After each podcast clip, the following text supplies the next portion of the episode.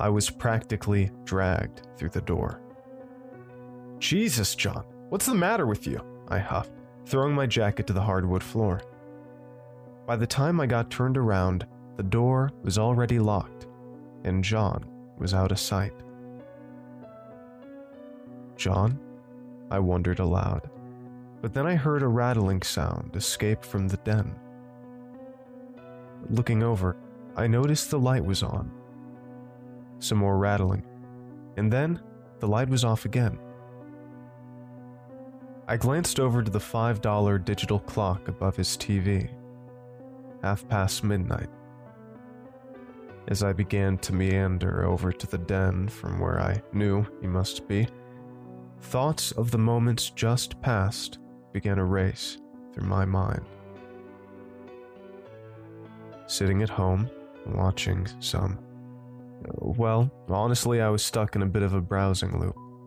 So much content and so little worth watching, but I was home and I got a text. It was from him. I opened it up to find probably the weirdest thing I've ever read from the guy.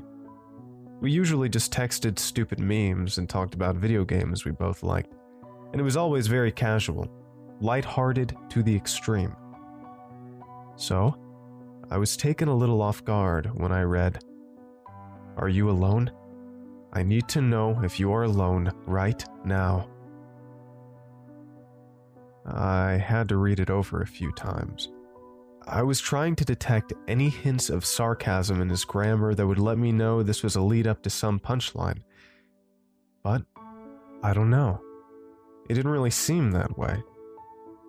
So after maybe a minute, I text back, "Yeah, man, I'm just hanging out at home. What's up?"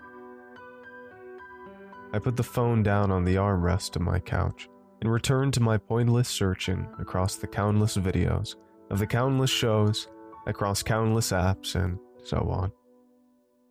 Well, no more than 2 minutes later, I heard what sounded like the screeching of tires skidding across pavement at a sudden break, immediately followed by incessant knocking at my door.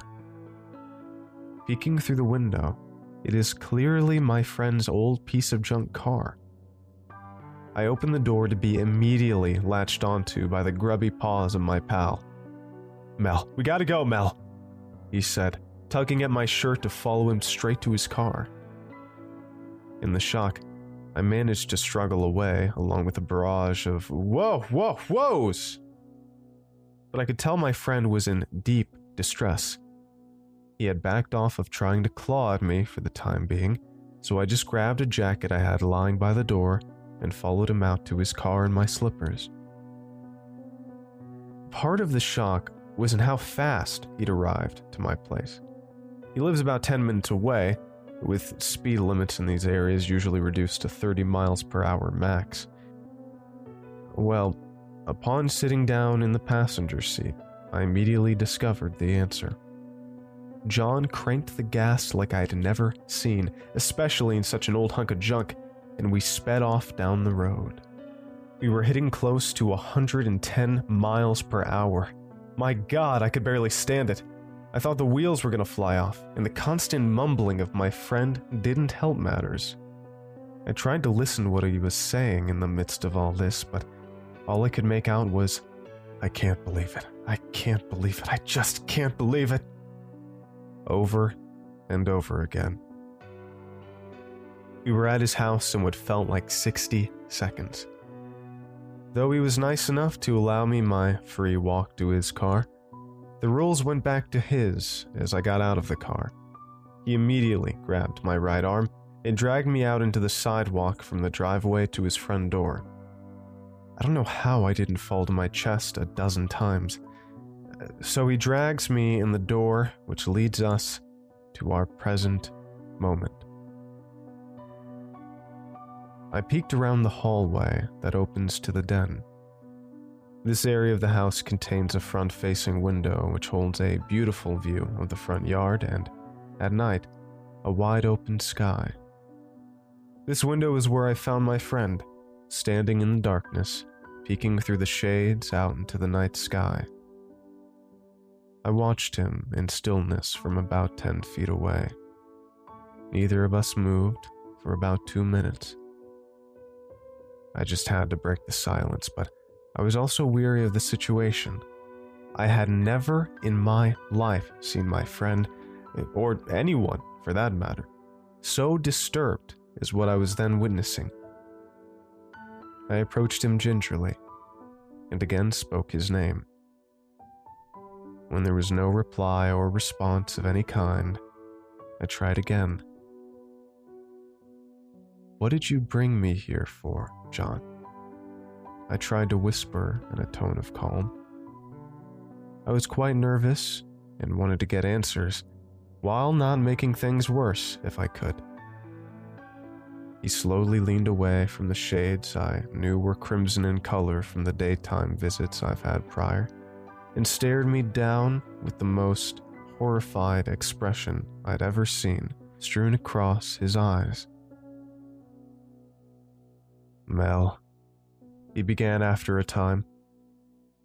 "Mel, there's something I have to tell you." At this sentence, I felt my way down safely into the seat of a beanbag chair nearby, nodding for him to continue, hoping there was enough light for him to see me. Apparently, there was. "Something happened tonight. Something... My God, Mel, I don't even know how to... Oh, my God." He was holding his face and panting heavily. "Take it easy, John. Why don't you have a seat?" I tried to direct him down to the floor, but he immediately twitched away from me and began pacing around in the darkened den. No, I can't relax. I just gotta get this out. "But Mel, you've gotta promise me something. You can't tell anyone, not a single soul, not even a dog or a cat, what I'm about to say. Do you understand?" I couldn't help but smile softly. "John, come on, you know I don't need to..." "No, you come on," he screamed, which is quite a shock. I leaned back in my chair. "You cannot tell a single soul. Horrible, horrible things will happen if you do. Horrible to me, and horrible to you. You have to promise me, Mel, that you won't tell even an ant, okay? Can you do that for me?" I had the distinct feeling that a no answer would have been highly unwelcome. So, after a short thought, I said, "Okay, I won't tell a soul." I could see from the few scant rays of light coming from the living room, he stared me down with a ferocity that genuinely scared me. Eventually, he looked back down to the floor, and after a few moments from then, he even sat down cross-legged on the hardwood floor. "All right," he finally went on. "All right," he mumbled under his breath. I almost had the impression that this must be some confused person cosplaying as my friend, because I had just never seen him like this before in my life. But the story he had to tell was the most shocking aspect of the whole ordeal by a long shot. "I got off of work about an hour ago, around 11:30. He began nervously. "There was construction on the highway, so I took my first exit to try to work my way home from a back road. I figured my usual 20-minute drive might end up 30 minutes. But about 2 minutes after I veer off onto this forested country road, I hear this loud pop sound, simultaneous with my car suddenly growing a mind of its own. It was veering from right to left, back and forth, completely out of my control. And despite the fact I was going damn near 70 miles per hour, which wasn't smart, but I'd just gotten off of the highway, I slammed on my brakes. By the time I was stopped, I could see a large oak tree not less than 2 feet from the front of my car. I was hyperventilating and freaking out, but after a few moments, I regained enough of my bearings to grab the phone still in my pocket. It was still working, thank God. Despite the fact I didn't crash, the stop felt like I'd just gone through an earthquake or left the atmosphere or something. Well, I was okay. So with the flashlight app on my phone clicked on, I stepped out of the car. It took about 2 seconds to see I had a horrible flat tire, front driver's side. I could barely see a trace of rubber. It was like the tire had exploded and immediately disintegrated against the asphalt as I torpedoed off the road. I'd come to a stop about 40 feet off the road, right on the edge of the tree line that kept the road enclosed on both sides. I couldn't even see the lights from the highway from here. I stood there in the muddy grass before the forest that had nearly eaten my car and stared out towards the road in silence, listening. A distant chirping of cicadas. That was about it. But as I listened closely, it was like the cicada's noise began to deepen in vibration. There was now a low hum accompanying that creepy high-pitched rattle. I'd never noticed such a tone from a cicada before, like a normal chirping with a doubling 2 octaves below. It made me feel uneasy. Not that I wasn't already feeling quite uneasy, but I went from adrenaline-filled fright to something I could only describe as a kind of quiet dread. I decided to circle my car, make sure none of the other tires were busted. Walking along the other side, the side closest to the trees, I was able to see that the other tires were fine for no more than a second before my flashlight app suddenly turned off. I was, at first, annoyed. Glitchy app, I thought. But then I tried to unlock my phone. The screen wouldn't budge from dead black. It was then I realized that my vehicle, even though I had left it running with keys in the ignition, was also now off. I was plunged into an abyss of darkness all around. Nothing but the cicadas to keep me company. I felt my heart beating through my chest, and I pretty much just froze, standing there in the middle of nowhere. No street lights out, no cars had passed by or were passing by. Nothing.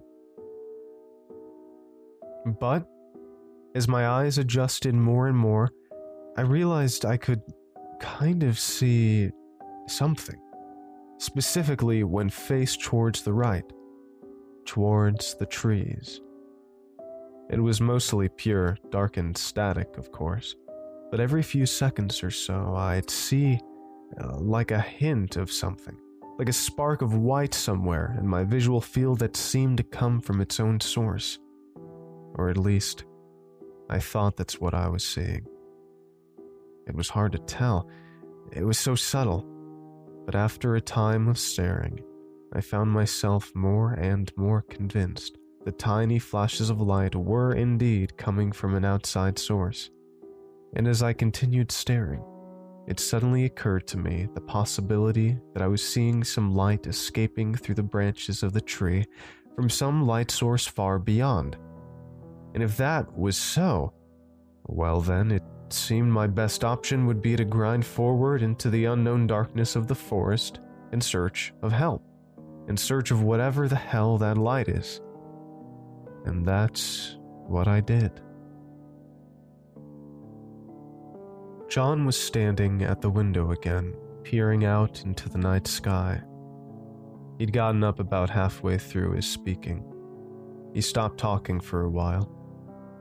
I studied him in silence.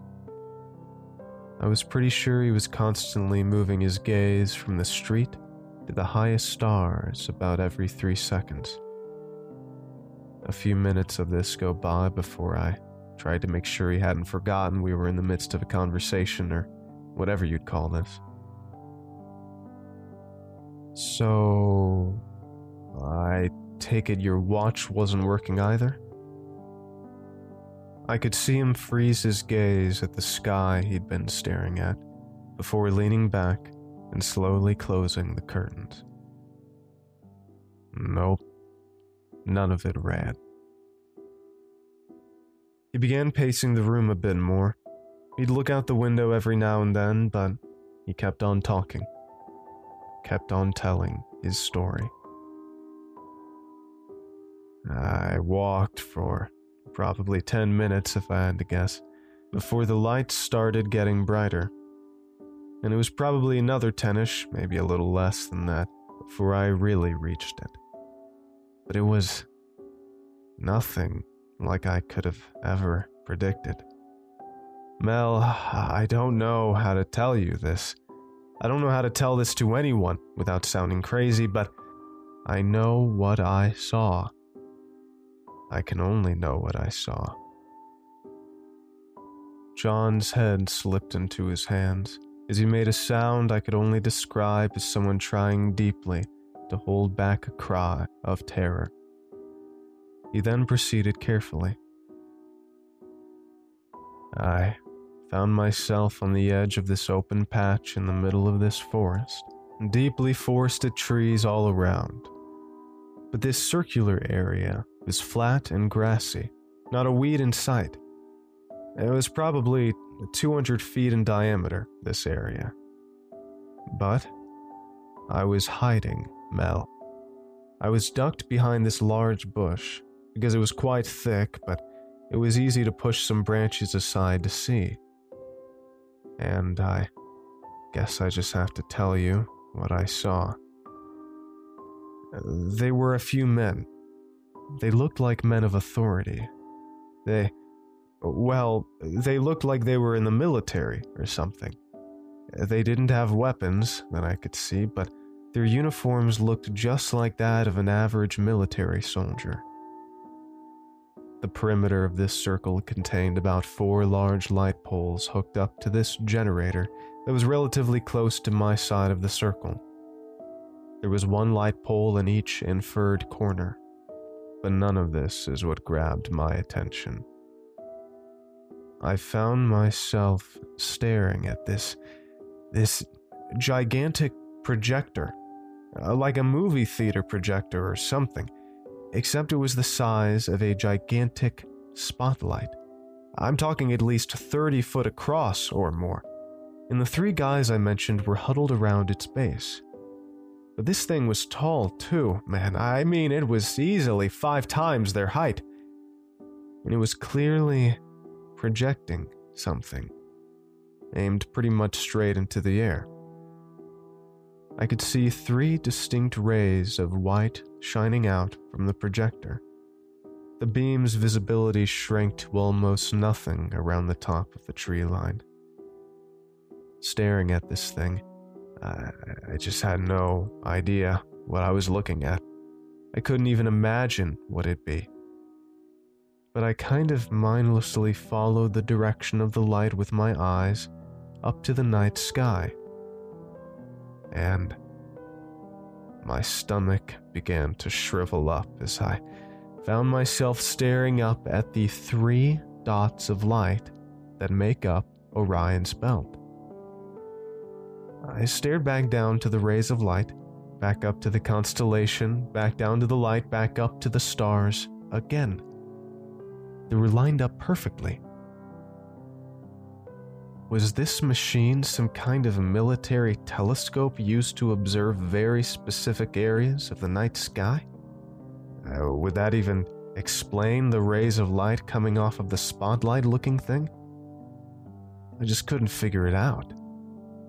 But it was just then I noticed the 3 military guys seemed to be laughing amongst themselves, and I shrunk down into the bush a little deeper. I wanted to ask for their help, tell them I was lost, and my car was broken down. But something about the scene I'd found myself in just felt, well, I didn't feel safe to tell you the truth.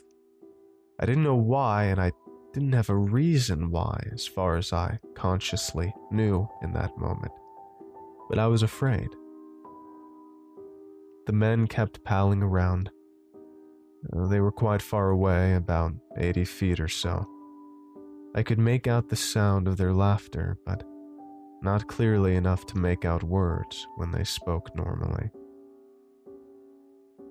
One of the soldiers who had been roaring with laughter began walking away from the group and towards the front of what I at that moment thought might have been a telescope, though I still didn't know what the spotlight thing was.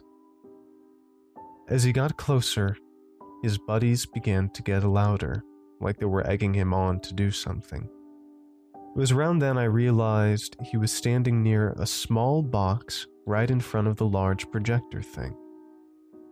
Was that a control panel? I wasn't sure. But then the guy turned straight towards the box while his buddies roared like frat boys. And suddenly, the men began nearly screaming and hollering laughter and ape-like screeching. The lone guy at the box just nodded his head up and down and pumped his fists into the air. The hell were they doing? But just a few moments later, I would know exactly what they were gawking over. As my gaze went back to the top of the projector telescope thing, I realized that while there had previously been 3 streaks of light shining from the top, now I could only see 2. Well, it's not like I could only see 2. There were only 2. And when my gaze rose to the starry heavens to check the impossible, I found exactly that. Mel, I know you won't believe me, but the 3rd star on Orion's belt was missing. It was just gone. Poof! It didn't exist. I thought for a second, maybe a cloud just covered it up or something. But no, the sky was clear as ever. I could tell that for certain, due to the fact that every other artifact in the sky remained unchanged. I felt the breath escape my lungs. My God, I just could not comprehend the reality of what I was seeing. This is impossible, isn't it? I mean, if what I saw was real, then everything we think we know about space, it's just... My friend trailed off as he slumped back down to the floor, cross-legged once more. He released a deep sigh after a deep breath, and then he continued. I stared at that defective constellation for about a minute, maybe, before the military men's demeanor began to change from pure mindless excitement to much less so, then a kind of nervous silence. And then the other 2 guys began to speed walk over to the other guy who had turned the star off, clearly mumbling nervously to each other as they did so. A few seconds after they were all huddled over the box, the 3rd star in Orion's belt suddenly flashed back on. They all seemed greatly relieved and began giggling at each other once more, though this time the laughter was purely nervous, none of that chimpanzoid frat house energy from before. I stood there in the bushes for a few more minutes as the men went back to their post on the other side of the base of that projector. I tried to make sure I was awake. I probably tried to breathe through a plugged nose 50 times, but to no avail. I was awake, all right. Very, very awake. I knew I had to say something to them. I had to get help. That was the entire reason I was out there to begin with. But that uneasiness that was already there had multiplied 20-fold since I'd seen what I saw. And even though I had no alternate plan or way of getting home, I eventually made the decision to carefully crawl my way back a few feet and then slowly walk my way straight into the darkness from where I came. That was a horrific endeavor in and of itself. I could see nothing. There were multiple times I was sure I'd somehow made a turn without realizing, and I'd be discovered out here 5 months from now, little more than a pile of bones. But after a long time, much longer than it felt to get to the light source, I felt myself tumble out onto a bed of weeds and grass.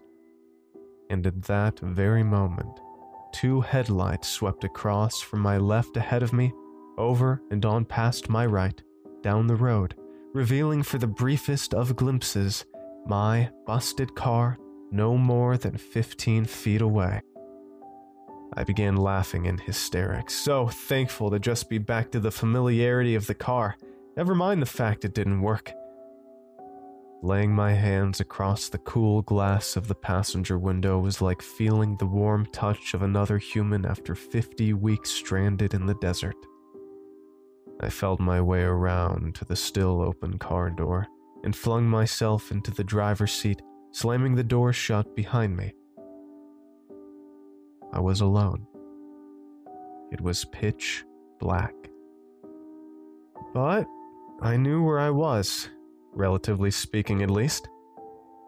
I just needed to wait for another car to drive by, or even just wait till morning to start walking back to town if push came to shove. I listened closely. The cicadas were still there. The low hum I'd been hearing was still there. But in a flash of a moment, the deep, low aspect of the sound seemed to vanish.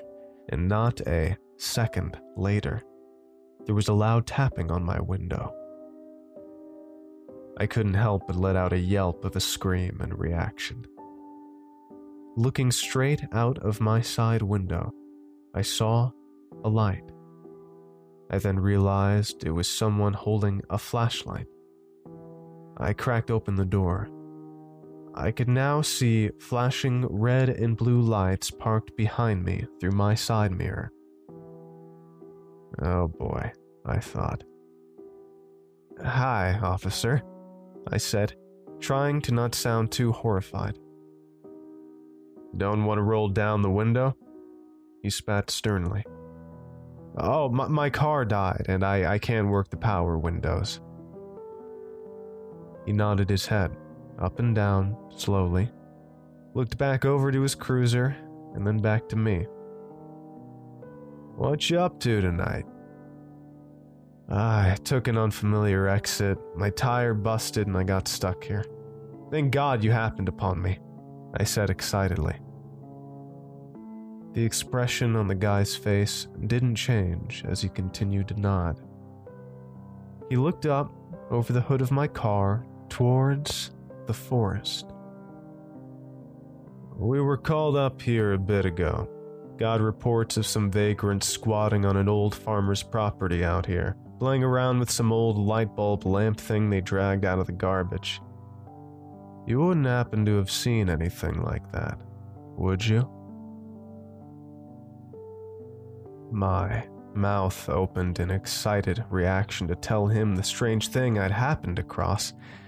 But just then, my gaze happened to cross my side mirror, and I noticed another officer, now standing right beside the cruiser, facing towards the main officer and me.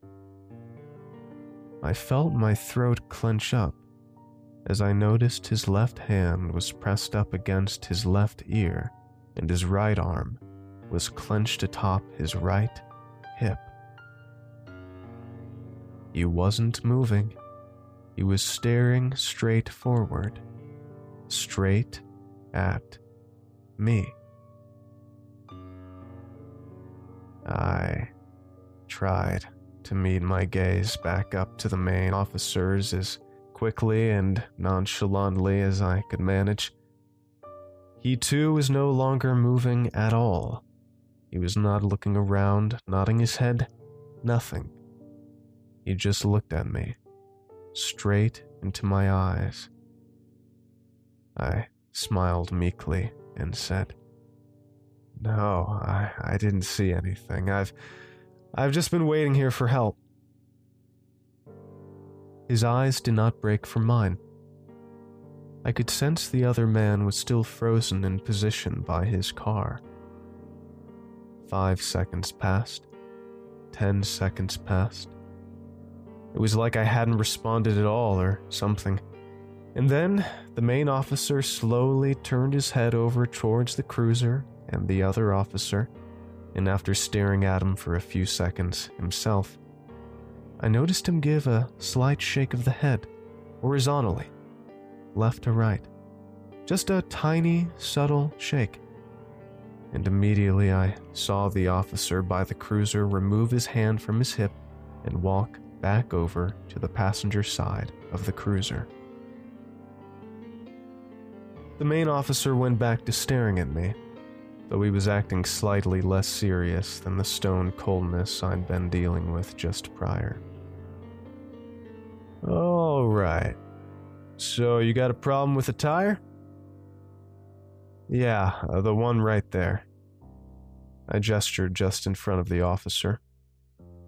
He stared down at the wreckage of my wheel for a few seconds, then came back up to me. "This a joke?" he asked, as if insulted. "What? No, I..." The officer had backed up and shone his flashlight straight across the wheel.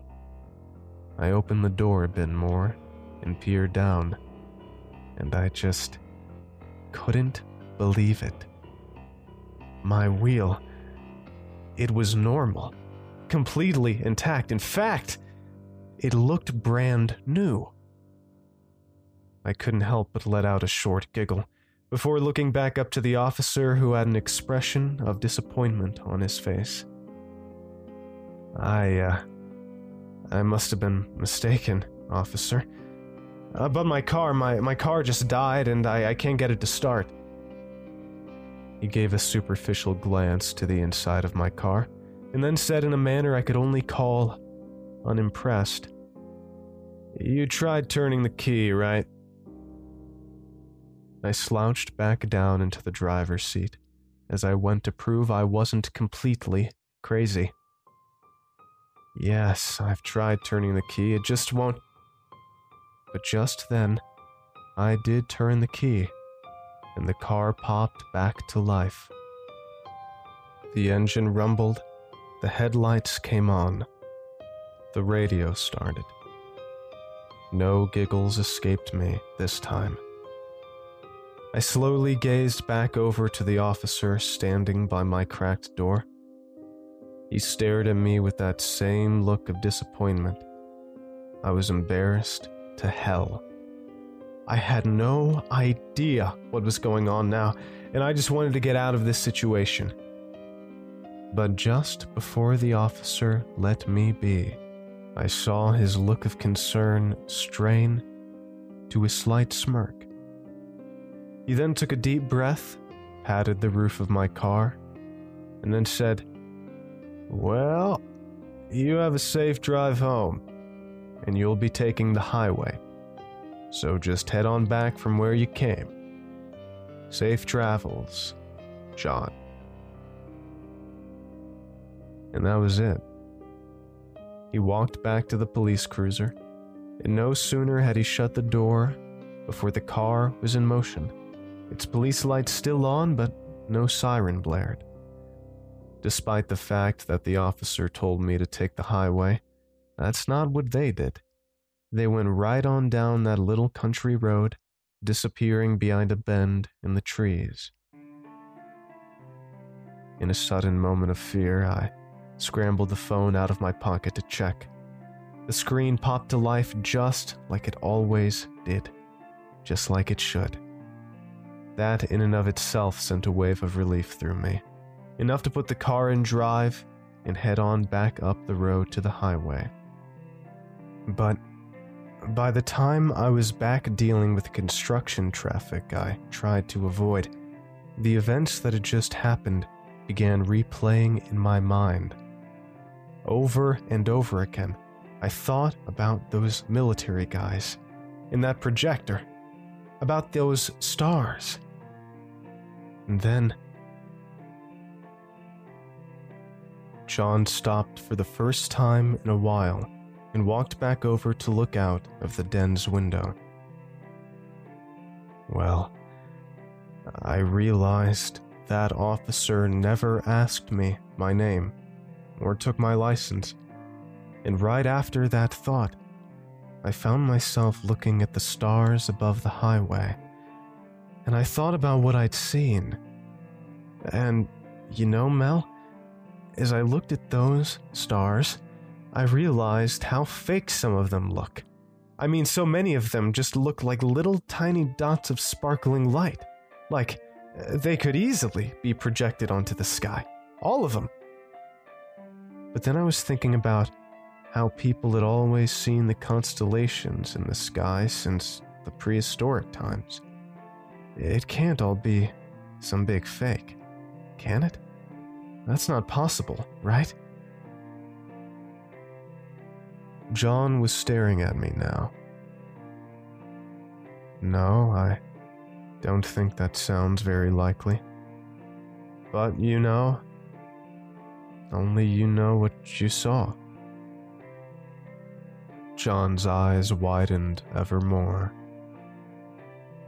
So, do you believe me, Mel? I gave him my truthful answer. Yes. Yes, I believe you.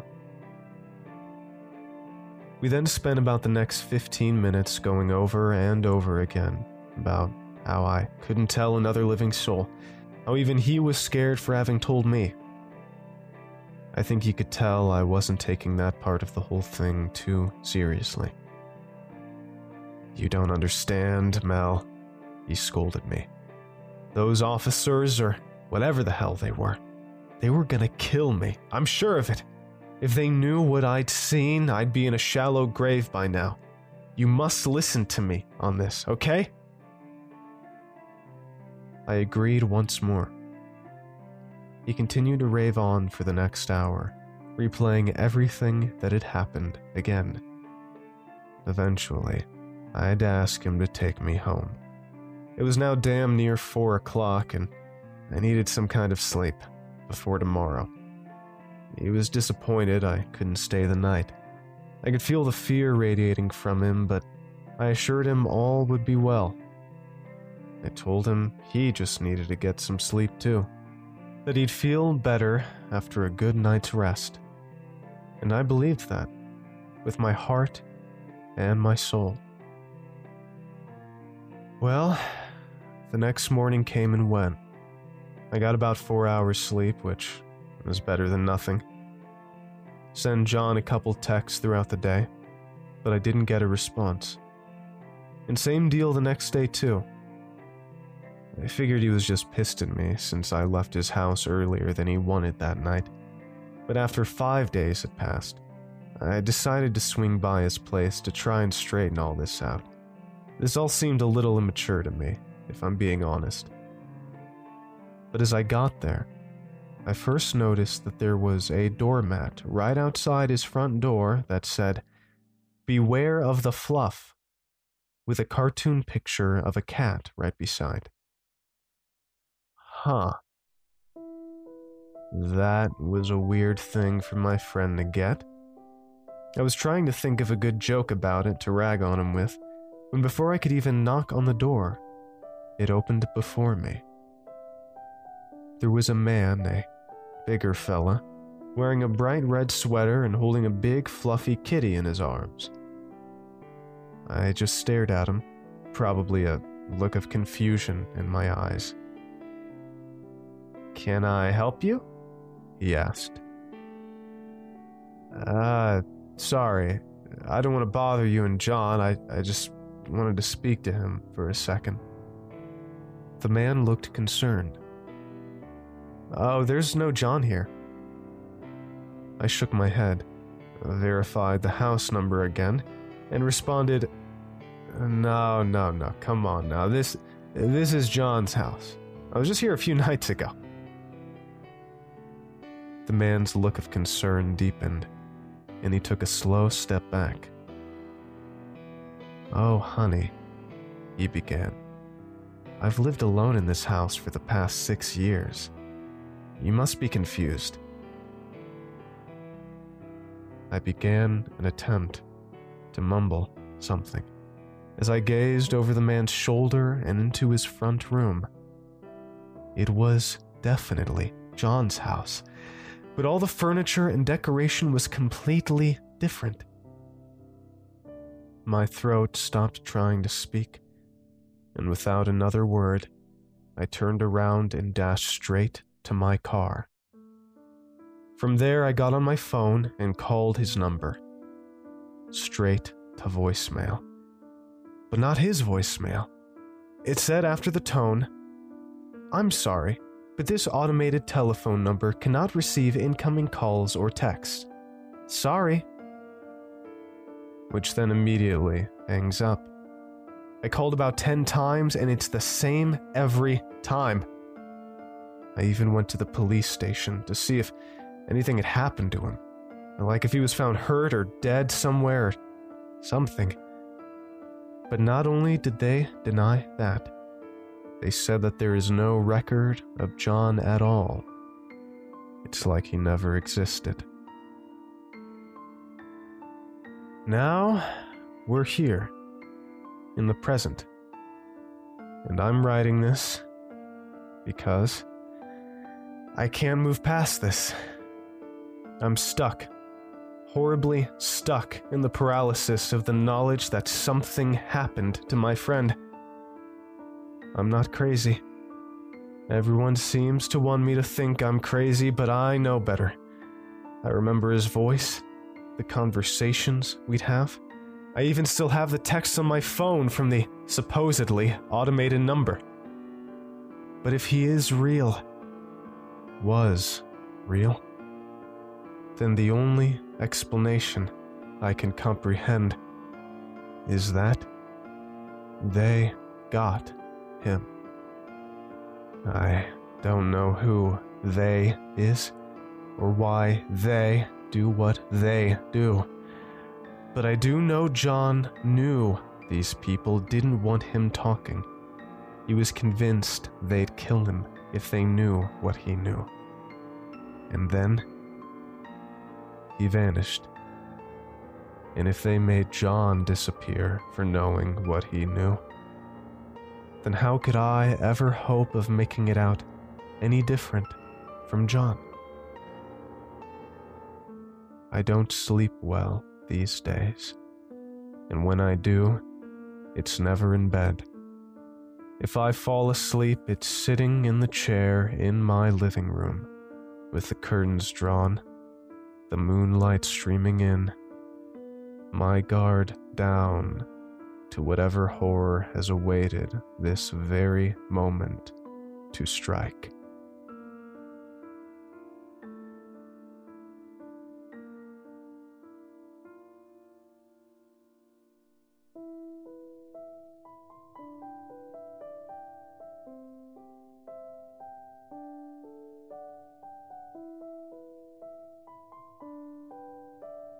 Thank you for listening to tonight's story, The Stars Are Not What They Seem, exclusively on Clancy Pasta. The story was written and narrated by me as well. Huge, huge thank you to all of my supporters on Patreon and YouTube members. All of my $2 and up supporters are on screen right now, and I'm just going to go ahead and think. I usually just think in audio form the $5 and up supporters, but I just want to thank all of the $2 and up supporters as well right now, because I really appreciate it. So a huge thank you to Uma Manic, Carlos A, Downey Dolphin, Zion A, Aw Bunny, David L, Captain Morgan, Stephen W, Miss PM, Angela L, Leia S, Vanessa, Folor, Goober, Lydia P, Jessica D, Todd B, Monica A Rodko, Gabriel B, Skylar May M, Blue Studios, Yes Sir, Tumultuous Tay, Nord Raven, Dweller, Anglomania, Jared B, Obsidian Blade 87, Pamela P, Dexton D, Gen X Josh, King Desette, David L, Chief Aslan, and Eyeless Jack. Thank you so much, all of my $2 and up supporters. It means so much and really helps me continue to do what I do. If you would like to support the channel, you can go to patreon.com/ClancyPasta, and for just as little as $1 a month, every new upload here gets uploaded there, the audio of it completely ad-free. Let me know what you thought of the story in the comments section below, and I will talk to you all very, very soon. Have a great night, everyone. Cheers.